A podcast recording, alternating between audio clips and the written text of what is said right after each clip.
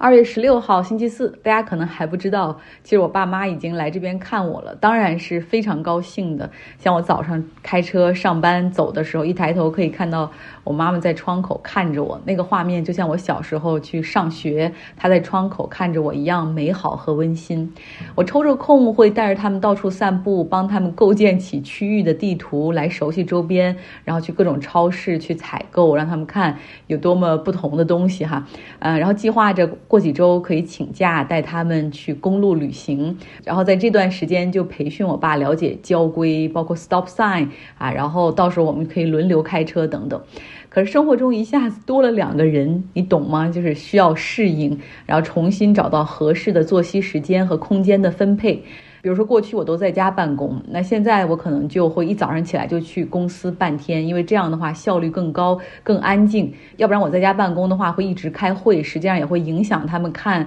狂飙的进度。嗯，我忽然明白了，为什么有一些人家里有孩子，然后那些人就早早的重新返回到办公室了，好像有一样的感觉。那写微信公号和录公号的时间就更尴尬了。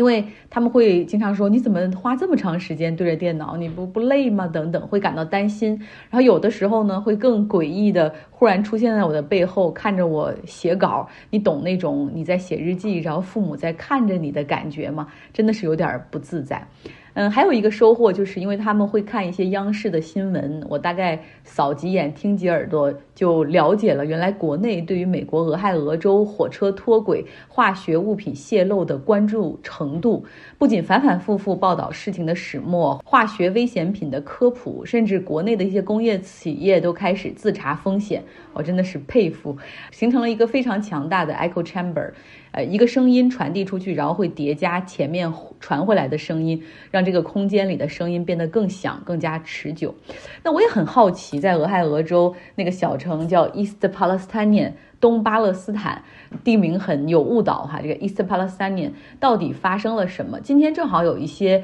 当地的这种 briefing 出来，然后有一些报道跟进，所以我也正好来讲一讲。脱轨事件发生在二月三号的晚上九点，事发的地点是俄亥俄州东部靠近宾夕法尼亚州边境的这个小城 East Palestine。火车运输公司是在美国东部、东南部，总部位于乔治亚州，然后在这个中西部连接到东部那边是有很大的市场的，而且它而且它专门是货运火车的这样的一个公司，它有一辆有一百五十节。货运车厢的火车冲出了铁轨，其中呢有三十八节货车出轨啊，然后引发了火灾，又出现了另外的十二节货车受损。那总共在这个火车中呢，有二十节的货车装着工业化学品，是用于塑料、油漆、稀释剂和其他的产品的这种工业材料。火车脱轨之后，当地的居民形容就像地狱之门打开了一样，有起火嘛，然后有很多的烟，不少居民身上起了皮疹，然后头疼、眼睛灼热，啊，咽喉疼痛，小河、小溪里的鱼也死了，青蛙也死了，宠物也有生病。美国环保署还有这个火车运输公司，他们后来确认说啊，以及这个美国的火车运输安全局之类的，他们最后确认呢是有十节车厢含有有毒的化学物质，然后这个是出现燃烧。那在脱轨的这个十节车厢中呢，有几节装的是。乙二醇单丁醚、丙烯酸丁酯啊，等等等等的一些化学物质，然后这些呢，就是还好，这个危害性并不是很强，大概吸入之后，眼睛和鼻子会受到刺激，会引发头疼。呃，这些工业化学品实际上是用于清漆啊、油漆里面的稀释剂，有的是用于农业化学品、工业和家庭清洁剂里面的一些基础原料。那最危险的实际上是有五节货车，它们里面装的是氯乙烯。这是一种无色的气体哈，广为更广为人知的一个名称叫做 PVC，基本上是用于塑料管道啊、电缆涂层、外包装材料。就是当地有的居民说，在空气中闻到大量的那种烧塑料袋儿的味道。那么，根据美国卫生与公共服务部他们下属的这个机构发布的有毒物质的登记说法中说，这个吸入这种 PVC 会导致头晕和头疼，然后甚至 lost 哈或者失去方向感。呃，如果长期接触的话，很可能会引发一种非常罕见的癌症。官方呢后来也在检查中发现，这几节车厢中发生了剧烈的温度变化，如果不进行干预的话，很可能会进一步的让它引发爆炸。那那么到时候爆炸的威力会让这个弹片传播到一英里之外那么远。所以，官方后来马上对于脱轨的这个事故发生地五千多个居民进行了疏散和撤离，同时呢，像联邦、州以及铁路专家还有化学品专家最终得出的结论是：你与其让它就这样等着它爆炸，不如我们在可控制的这种环境之下进行点火爆炸，这样的话更安全。当然，这是两个糟糕结果中选一个不那么糟糕的哈。那最后呢，在二月六号的时候，官方对这个脱轨的车辆中进行了控制性的可燃烧的燃烧呢，让城市的上空出现了世界末日般的浓烟。那被疏散的居民呢，实际上是住在安全区内的两个安置点，好像都是体育馆。呃，大家后来在 Facebook 和 TikTok 上面看到大量的照片和信息，当然也混杂着一些其他地方的阴谋论和 misinformation。其实原本当地对于这个政府的信任就很脆弱了，因为这是中西部哈，俄亥俄州，它是铁锈地带，那种工厂关闭之后，雇佣劳动力的主要经济离开之后的那种萧条哈，一直是笼罩在这个地区上空，大家对政府的信任本来就很低，那现在出了这样的事儿就就更加哈。那美国环保署和俄亥俄州的一些机构，他们都在进行大量的检测，然后说最后在空气中没有发现任何的有害物质，然后还对附近的四百五十九个家庭，然后进行了入户检测，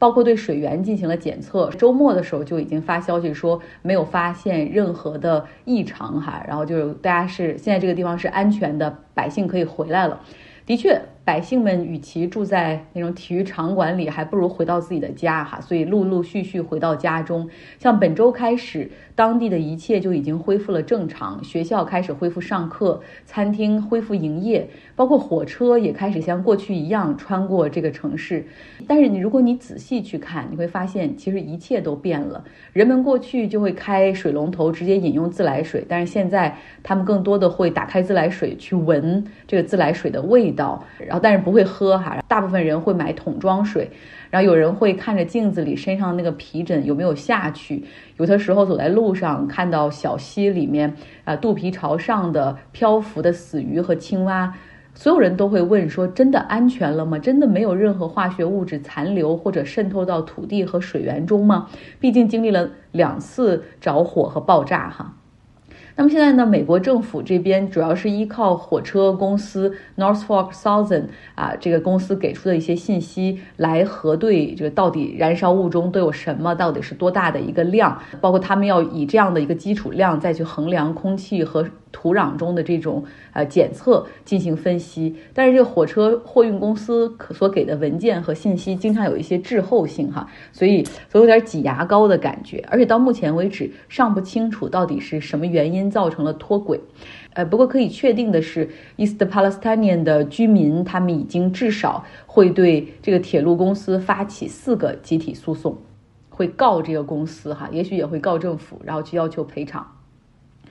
好，接下来一点时间，我们要说说 UFO 不明飞行物。其实我们好像一提 UFO 外星来的这种飞碟，哈。呃，实际上，在美国民间有一大群热衷于追踪、了解、观察、记录、分析、调查 UFO 这种不解之谜的人。呃，最后呢，他们的 conclusion 就是结论，往往都是其实政府知道的很多，政府观测到了更多，但是他们不告诉我们。啊，这个阴谋论往往最后就会加剧到，比如说是不是有一个 deep state 呀，就是有一个更神秘的组织和力量控制着美国政府，然后隐藏一些关键的信息。然后加剧其实对政府的这种不信任，呃，那这样的不解之谜可能在我们有生之年都找不到答案哈。这样的不解之谜可能还包括到底谁炸了北溪天然气的管道？我经常看到留言中群里就是说让我讲讲这个讲讲这个，我真的不知道怎么讲啊。还有包括那个大那个金融大亨 Jeffrey Epstein，他到底是被谁杀了灭口等等这些东西，可能我们最后都没有一个答案。那么关于 UFO。Unidentified flying object，就是不明天上的不明飞行物哈。美国的 National Intelligence，就是美国比中央情报局上面一层的那个情报机构的局长，还专门向美国国会提交过一个报告，但是他们不叫它 UFO 哈，叫它 UAP，不明的空中现象 （unidentified aerial phenomenon），不明的空中现象。啊，他们汇总分析，然后以及陈述面临的挑战，可能需要的资源。这里面有一个数据很有意思，说从二零零四到二零二一年期间，哈，他们总共是收到了一百四十四个关于发现了不明飞行物的报告，其中有八十个这种发现和报告都是多个感应器同时监控到的，就说确确实实肯定是有这种嗯不明飞行物哈。呃，但是难点在于说这个技术啊和数据都很有限，无法甄别这些东西到底是什么。他们基本上不认为说会有外星人发这个东西，更多的是不是来自于其他国家的一些敌意行为。那前段时间大家都不知道知不知道这个气球的事件哈，气球的事件哈，呃，彻底被定性，所以让美国就下了决心，最近如果发现任何不明飞行物的话，必须击落哈，因为很可能和那个气球是同样的属性。嗯，然后他们要要搜集证据，于是我们看到，在二月十号的时候，在阿拉斯加，美国哈发现了一个不明飞行物，然后美军出动战斗机将其击落，说大小像一个小汽车那么大的东西，它在空中当然被击落的瞬间就变成了碎片，然后散落哈，吹到吹的到处都是。呃，但是不好找。在二月十一号的时候，基本上是在这个阿拉斯加附近，然后只不过是往往东哈，到了这个加拿大的育空地区，发现了另外一个不明飞行物，比这个气球的那个要小。后来加拿大总理特鲁多就授权北美防空司令部将其击落。后来呢，在二月十二号的时候，美国北部又在这个蒙大拿发现了一个不明飞行物，然后后来隔一天，这个东西飘到了密西根一带，然后被击落。击落之后都是哈，这个成了碎片，然后飘的到处都是。因为你想，他们被击落的时候都是在。两万英尺到四万英尺的高空，差不多就是六千米到一一万两千米那样的高空，碎了之后啊，大大量的飘散落，所以是不太容易被找到和搜集到的，在地面上。三个不明飞行物在连续三天，等于说占据着这很多版面之后，大家是非常的关注。结果这个击落之后，隔了几天，可能找到一些碎片之后，白宫忽然站出来说啊，抱歉哈，不好意思，大家嗯稍安勿躁啊，这个不用担心，好像并不是来自于外国的这种敌意哈，很可能是一些 benign，就是良性的东西，就是没什么伤害性的东西，也可能是商用的一些东西等等。然后百姓说 what？到底是什么东西？你只是说 benign，但是 benign object 是什么东西？而且好像不太符合常理，是不是？你肯定是发现了什么，然后你派出了 F 十六、F 二十二这样的战斗机出去打击，呃，然后你现在结果告诉我们，你们无法确定是什么东西，而且可能没什么危害。接下来呢，我们会一直遇到这种不明飞行物吗？如果是不是仔细往天上看，每天实际上都有，是不是？是来自地球吗？你确定吗？是不是来自于外星？所以你看这一次的这个由气球事件所引发的，就无意中哈意外的，其实刺激到了美国长久以来最持久的、最无法解释的这些阴谋论。今天的节目就是这样，因为昨天缺席了一天，今天补上哈，多谢，希望你有一个愉快的周四。